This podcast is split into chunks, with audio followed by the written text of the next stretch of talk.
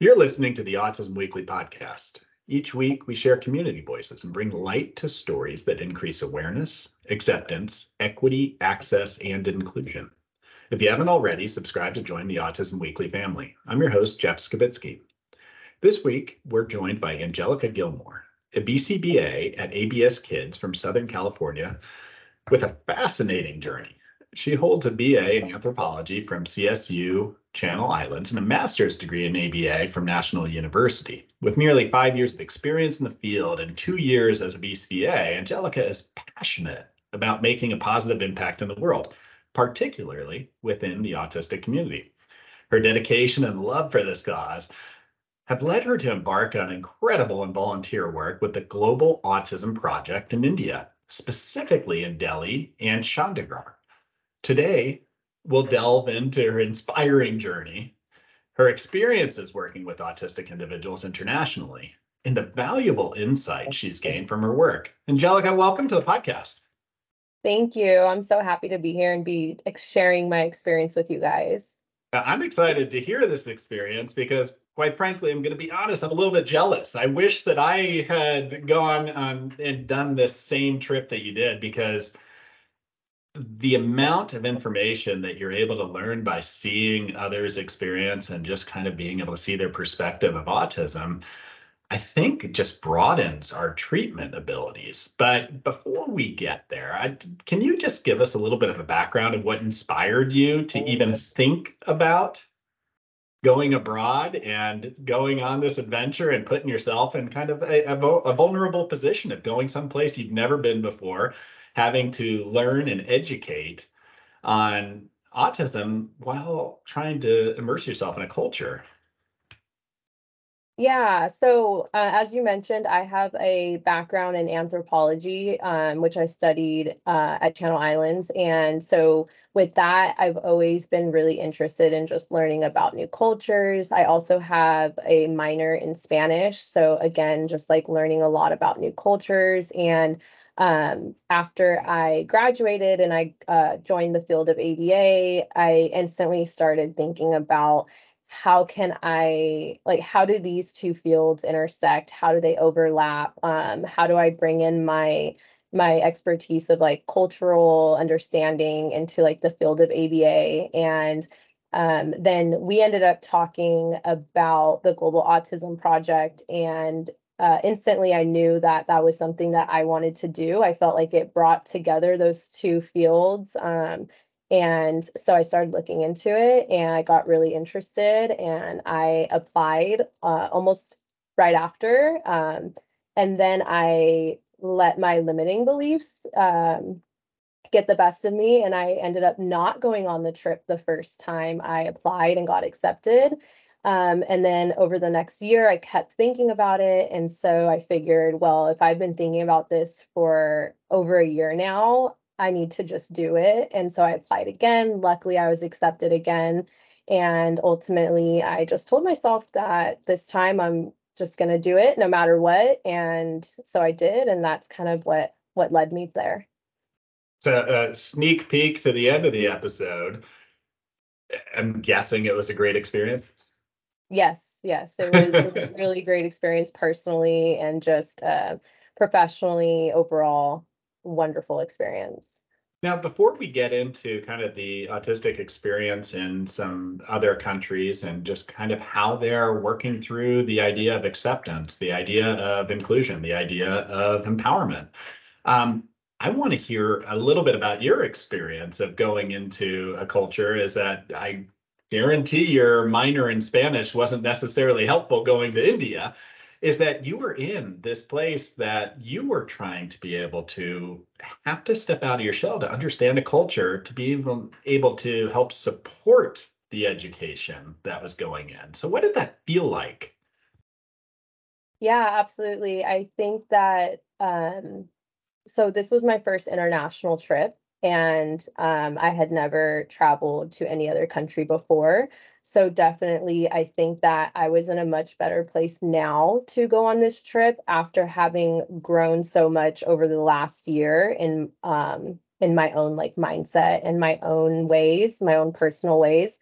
Um, so going into this culture that I really knew nothing about, I had a lot of fear of um, of just the unknown, fear of um, the language barrier, uh, which I actually found out a lot of people there spoke English, so we were able to communicate pretty well, which I was surprised with. Um, but also, I had just fears about traveling um, just for safety. Safety is a really big concern for me, and so going on this trip with no one that I really knew in my personal life um, was very out of my comfort zone. And um, during our orientation, we actually do a we did a um, activity where we rated what was in our comfort zone, what was out of our comfort zone, and some of the things I rated as in my comfort zone, I found out were out of my comfort zone, and vice versa. So um, definitely um, I felt much more prepared going now than I would have a year ago. So I think the timing really just worked out. And I think that also reflects why I was able to make the decision to go this time around versus last time. But um, yeah, just being in a different country, the the culture, I had a lot of fears, but ultimately none of those fears were really met with anything um, in the country. And I was able to really enjoy the experience. Yeah, and you and I had the chance to talk about this just briefly, but um, one of the biggest things that I think a lot of people, and, and, I went through the same experience when I went overseas to to help out in a, a different field of work, but it was the self-awareness, the ability to kind of step back and realize that, hold on, I'm my perspective is not necessarily always the right one. And I need to be able to really look at the whole picture of how culture affects decision making and priorities and goals and ambitions.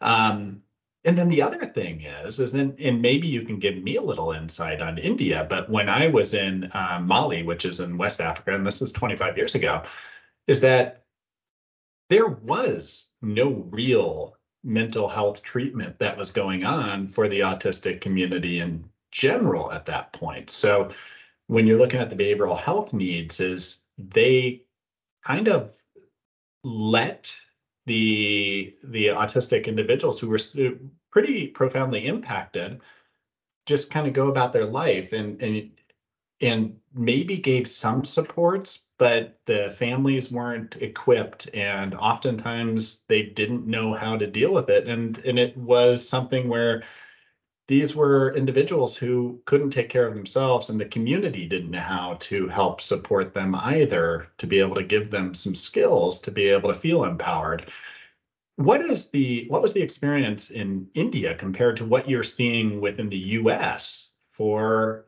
care for the autistic community, especially those that are pretty severely impacted. Yeah, I think there's definitely um, there's definitely some big differences. I I think from what I was able to observe, there is um, significantly less resources, especially when it comes to adults. Um, which is something we kind of see here as well. There tends to be more resources for children, and then they, those kind of resources um, become smaller as as you get older. Um, but I, I, think they have really great ideas and some of the um, things that they are doing, although they're not widespread yet, they're they're very very um, significant. So one of the places we visited was the Shira Foundation, and this place just absolutely blew my mind because they are doing they are housing um, individuals uh, with autism. They're also employing them. And at the same time, they're teaching them all these skills that they need to get to maintain employment outside of the Shira Foundation and how to um, how to um, build these independent living skills outside of the Shira Foundation. So I thought that was just incredibly significant that they're kind of covering all the bases in one place, which is something that I personally have not seen here in the United States. Um, however, like I said, this is one one foundation. This is not something that is very widespread. So there definitely is a lack of resources. Um, um, in India when it comes to um, supporting the the neurodiverse population, and that's something that uh, when I had the the opportunity to speak with parents of um, children with um, special needs, that was one of their biggest concerns was when we're not here, then what happens? Like right now, we're supporting them, but there isn't just group homes or even um, or even like a lot of those um, resources to teach them how to live independently or how to maintain employment. So um, definitely there there is less resources it seems there, but the things they are doing are incredible. Yeah, and I mean, I I love the fact that one of the experiences you walked away with was that idea that there are places that are doing things differently. There are places that have been able to figure out models of care that are not what we're doing necessarily well in the US that we can learn from, that we can experience. And I think that's part of the Global Autism Project. It's not just going into a community and educating, it's also learning quite a bit from these communities on how to be able to make our care model even better. What what was some of the impact that you saw from um, maybe some of the community aspects because oftentimes when people are under resourced they rely on each other to be able to kind of help create that whole stakeholder environment to say well we don't have anybody we can lean on. We have to do this together. Did you see that at all with the with the schools with the community programs where you know they were they were really kind of trying to bring people together a little bit more than what we're used to Yes, so I'm I'm really glad that we're able to touch on this because that was kind of the so we talked a little bit about how the Global Autism Project they used to mostly go to India and work at a school called Sorum and really teach, you know, a lot of the the clinical things that we would that we do in ABA. However, their model just changed and so I was actually part of the first trip where their their new model is really focused on community outreach and educating um, not only educating but collaborating with um, different like business owners ngos parents um, different schools foundations and employers. And so um, what i saw was was incredible because we actually got to be that um, we got to be that like middle piece that really helped bring together these different organizations and really connect them and i was personally part of one of the conversations where um, we got to make a connection between uh, the Shira Foundation and the, um, this other company called Start. And so the Shira Foundation has a program where they actually train people um, neurotypical individuals um, how to work with uh, the neurodiverse population, and then they help those people get employed at um, just various different places um, in the community. And then once they're employed, then they try to get the autistic individuals employed at the same places. So now they have someone on in their their job who understands how to work with them and who understands them and can make that transition a little bit easier for them. Um, so we were able to connect them with this company called Start, and Start is a um, a company that was started by an individual named Puneet. He grew up in the slums and he has some learning disabilities, and he was able to um, he was able to to come out of living in the slums and to um, start his own business where he helps other individuals get out of living in the slums and um, and also including like individuals with um, uh, learning differences as well. And so we were able to connect them where we're like, oh, hey, well, you're helping these people get out of the slums. We can have them get hired at, through the Shira Foundation, and they can help them get jobs to work with uh, individuals with autism. So it was really, really just unique to see that connection happen in front of my eyes. And it's like, wow, this is something that can potentially grow into something so much bigger. And like throughout the trip, I feel like so many of those little connections were happening, and we were able to really be um, part of that, like bringing together these different resources so that they can really like pool together and and just have an even bigger impact because like i said there's so many people doing so many great things but obviously better together like you can do more together. So that was that was a great um, experience. It makes you think about you know how small a world is with, even within a community is oftentimes is that those resources are a step out of reach and it's just having the knowledge to know that somebody else has already worked on the problem or worked on the the challenge that that you're currently trying to be able to solve. And it could be your next door neighbor at times which is it seems like in this case it's like well how do we get this dialogue going to build larger and more inclusive programs?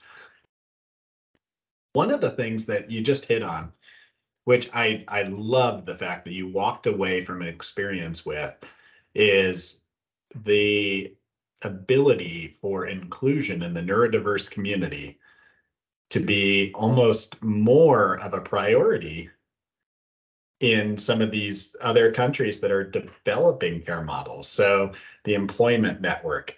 We have the autism employment network that probably would could benefit from doing some collaboration and learning on some of these steps of how do you really train an employee class to be inclusive of all people and to be able to understand the neurodiverse needs to be able to empower them in that environment. What are some of the other things? Because you you hit on it earlier as the idea of this, and I think the Global Autism Project coins it as sustainable training. How does that come into play when you're looking at the impact of of the Global Autism Project and going into other countries and helping to serve them, but also what they're bringing back to the US in the form of volunteers who have returned who could now educate their own organizations on what they've learned. So, what does sustainable training look like for you? So the the Global Autism Project, their motto is do with, not for. And that was just a continuous theme throughout the trip. And what they mean by that is um, we are collaborating and working with uh, the autistic population and with those international partners rather than coming in with the preset belief that we know we're ahead, we're more advanced, we're just going to train you on what to do. But as you mentioned, like um, the do with not for is more sustainable because we are um, working with the the international partners to make those connections for themselves so that way they can continue to work with other people and continue to um, create new programs and, and make changes whether the global autism project is there or not. Um, so that i think is the the big part of their their sustainable um, training and change. And then on the other hand like bringing that back to to the organizations and just the places that we work here in the United States um, is is through being able to share the ideas and um, share the takeaways from the trip and um, start implementing those things into our our daily routines start having those conversations. Um, so it's kind of like the ripple effect you know everyone who's traveling is then coming back and having these conversations and um, um, changing the way they work with the the neurodiverse population uh, little by little. And all those little changes they do add up. And um, also bringing home that mentality of do with not for i think is also something that is um, is going to help make some sustainable change because now i feel like at least for myself personally i am much more focused on being a listener on um, working alongside the neurodiverse population um, and just coming at um, treatment in a much different way rather than just I have the answers, I have the solutions. Let's let's make these changes. Um, I just feel like the do with not for motto motto is just so impactful um, overseas and here at home as well. Well, let's let's have one of these conversations. So let's talk about the do with and what you're bringing back with you. Um, one of the biggest pieces that I think that we all need to improve on is not living in our silos, is being able to kind of say, okay, how how do you create this collaborative model of care where you're bringing in every stakeholder, where you're giving a voice to every single person who's experiencing um, not only the day-to-day life, but also the treatment, the um, the byproducts of what's occurring on the outside, who who are invested in empowering any individual. So, what would your recommendation be of you just went through this experience, you're taking this back. How do you de-silo the care models that we're now working with to create this collaboration? How do where do we start? So I, I think it's definitely easier with individuals that can vocally, verbally um, tell you what they need, what they want. I think that it is a little more challenging with individuals that do not have that form of communication and cannot cannot express um, in detail like what they need and want.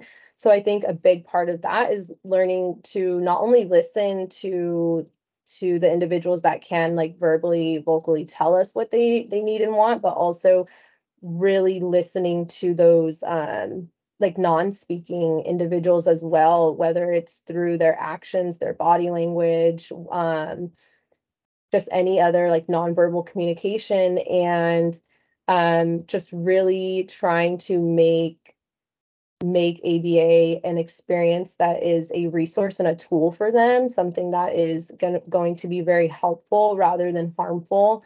Um, so I think that's the big question is like asking whenever you're making any changes in a program or or creating a new goal, just having that question in your mind, like, is this helpful or harmful? Um, is we talked a lot about um, masking on the trip, and for anyone who doesn't know what masking is, it's basically um, um, neuro neurodiverse uh, individuals um, um, trying to hide their their autistic traits or whatever traits they have of um, that are um, associated with their diagnoses to appear more neurotypical.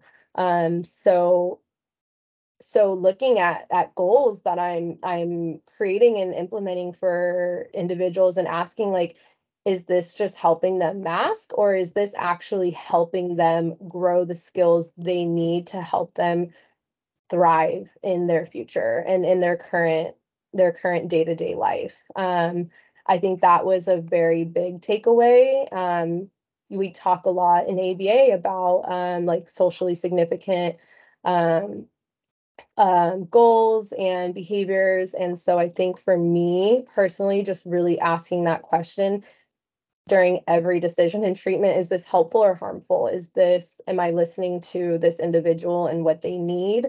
Um, and really just trying to shape and create um, programs based on that. And then also just making sessions. And i know this is something we already we already strive to do but i feel like after returning from this trip i have even more motivation to do this. But just making sessions so much fun making you know making sure clients are so engaged making sure that they are consenting to this and they're wanting to to play and using NET in a way that's going to just really help them learn um, and just just making it an enjoyable experience like i said making aba a resource and tool for them.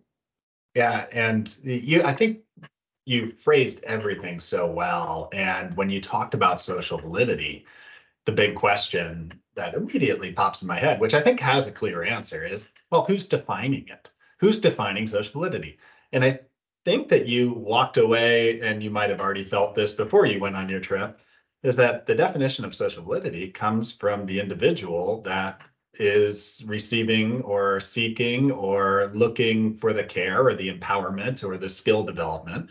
They determine social validity of what's important to them and our treatment should be there to support and empower. And I think that that's such a wonderful thing to walk away with. And if we can start to be able to push that into our treatment programming, into our discussions, into community informed practice, where the community that's informing us are the recipients of care, I think that's a wonderful, um, uh, just a wonderful experience to have brought back to us. Um, so when we're talking about neurodiversity and this is a this is something that I think should be highlighted as well. Is every culture has a different view of that experience. Um, is that when you talk about uh, what autism is with one culture and another culture, is that they're all going to define it differently. They're all going to have different priorities, different goals, different ideas of what they should be doing as a community. What did it look like, generally speaking, in India as far as how they viewed the neurodiverse population?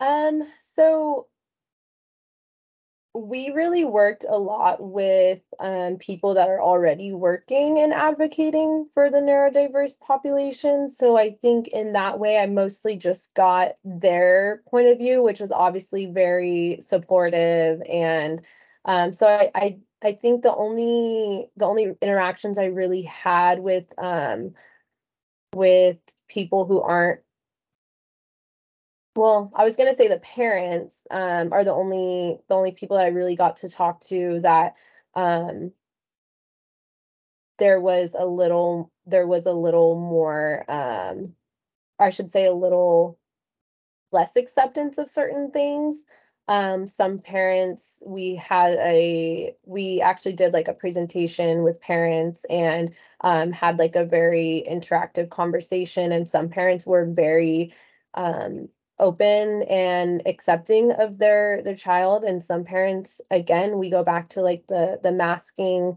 um, that we talked about earlier some parents were kind of wanting their their child to just fit in more that were a little less accepting of their differences. Um, they have everyone has the best intentions but i think that um, there it's it's very important to be able to provide and to um, to help out your family and to provide and help out your community. And if you aren't able to provide in the way that you're um, I think expected to provide in um, that can create some stigma. And so so fam I think some families kind of wanted their their child to be um, more neurotypical like so that they can then go out into the community and kind of provide in the way that maybe their siblings are or their other family members are um, so there definitely is some stigma still um, in India around um,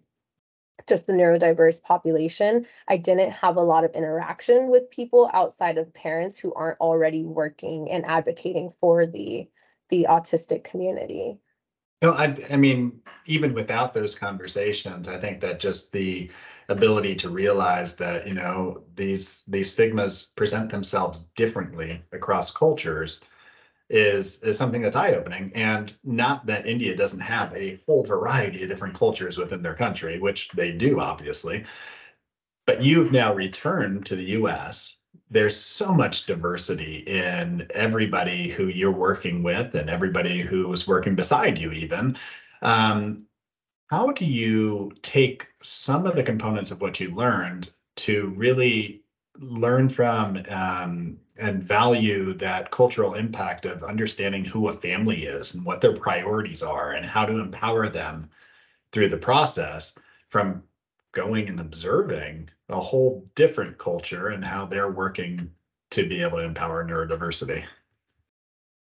Yeah, so um, working with families here is is something that obviously I have some experience with. Every family is different. Some families, again, ha- are more accepting. Some families are kind of going through like the the stages of grief. Um, or maybe they have a new diagnosis, or maybe their um, their child has um, been receiving services for a while. Um, so I definitely have the experience with working with a variety of families, and I think that after returning, I feel more comfortable now with being able to have conversations with parents about how to accept their their child's differences and how to accept their child's unique skill sets and how to focus more on their child's um, skills that they have and the the way that they communicate right now and really having just more feeling more comfortable with having those conversations. Um, about how to accept their child um, just just their their uniqueness and and their differences and um, how to approach their their treatment from a way of adding on to the skills they already have rather than looking at it as these are the deficits and we have to like make up or um, you know change these certain things about them but rather just having those conversations about like these are the skills they have right now. Let's see how we can use these to continue to build more skills. Mm-hmm. and i mean that whole strength based concept of teaching is is very important and being able to really help somebody to be able to access more environments contribute in the way that they find meaningful. Um, I'd love to give you a platform right now to talk to some of the some of the BCBAs just in the community. And can look at the perspective of when you're going to meet with a family for the first time, meet with an individual who will be receiving your care. I, I want I want for you just to be able to help inform us on, you know, how to do that. So we're not going in telling people what to do, but instead some of the skills that you've learned as far as really understanding. I, I how does that work? How does that play out? What what advice would you be providing to other BCBAs or clinicians in the community to say, you know, this might be another way to do it to get to a better result? Yeah, I think there's a few things that I, I can touch on here. And I think one is something that we discuss a lot just having compassion for everyone um, whether that's parents the client colleagues um, just have compassion because everyone is experiencing things in a very different way. Everyone's having their own experience day to day, second to second. We are here on this podcast together, but we might be having very different experiences. So just making sure that you're showing up, first of all, with compassion and understanding and meeting them where they're at. Um, as I mentioned earlier, everyone is at different stages and levels of acceptance. So just try to go in with no judgment and try to go in with compassion. Um, and then again, I want to I feel like a broken record, but the do with not for um, I think applies to working with families and parents as well. Like you want to you want to um, work with them to see how they can support their child or how they can create um, a day-to-day routine that's going to help their child learn how they can be involved in the treatment so um, again just not coming in and implementing implementing goals and teaching the child everything. And then as you know like generalization is very important but also teaching the families um, and really just listening to them on what's important to them and what they need support with and what um, what they would like to to collaborate and work on together rather than coming in as the professional who knows everything and who can just create goals and just implement them. Um, really, again, just doing with, not for. So that's more, again, sustainable um, for the family to support their child and for the child to thrive um, going forward, whether the BCBA is there or not.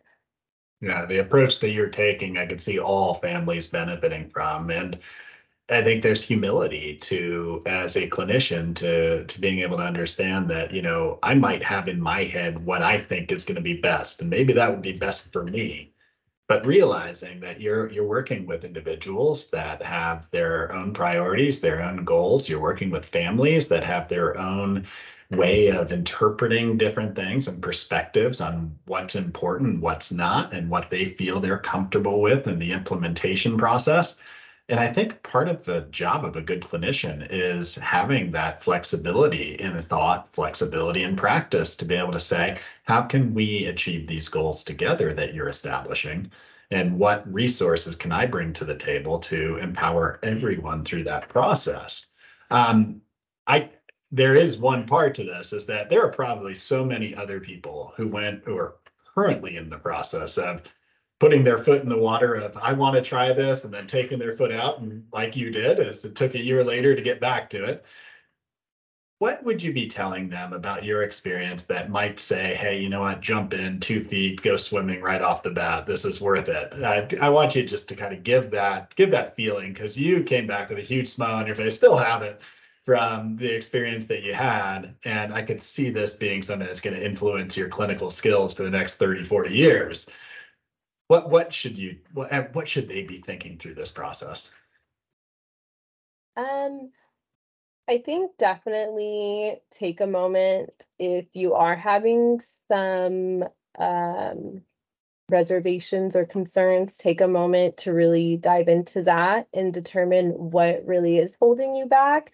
If it's something that you can work through and overcome, do it because you will have this experience that I, I strongly believe will be um, very beneficial to you, if not professionally, personally, if not personally, professionally. Like either way, I feel like you are going to get something out of this experience. So just ask yourself, you know, the, all the questions you need. Like, what am I going to gain from this? What do I have to lose from doing this? Um, what impact can I have by doing this? What impact will I not have by not doing this? You know, just really um, be open to the experience, um, be willing to um, go with things as they change because uh, things get planned and then things get changed and the unexpected happens and things come up and um, overall i think that is kind of how the field of aba is as well so um, you know that at least in, in itself will continue to help you be flexible. Um, but just I would say go for it if you're you're thinking about it but you're not sure. I would say just go for it. Um, the the whole experience is great. Um, India was a, a beautiful, great place to visit. Although the Global Autism Project works in many other countries as well. Um, but I, I strongly believe that you will have a great time. I strongly believe that you will come back with a bigger network of people that you can now um, uh, learn from and look to, and um, just so much more knowledge that you can you can um, use in your day to day. Well, thank you so much. And thank you for your time today as well, Angelica. I hope to learn from you going forward as well and be able to incorporate that into, into my practice. But uh, we appreciate your time today. Thank you so much. I was so happy to share everything. Thank you for listening to Autism Weekly. We hope you tune back in next week to learn more about autism in the real world. Autism Weekly is now found on all the major listening apps, including Apple Podcasts, Google Podcasts, Stitcher, Spotify, Amazon Music, and more. Subscribe to be notified when we post a new podcast.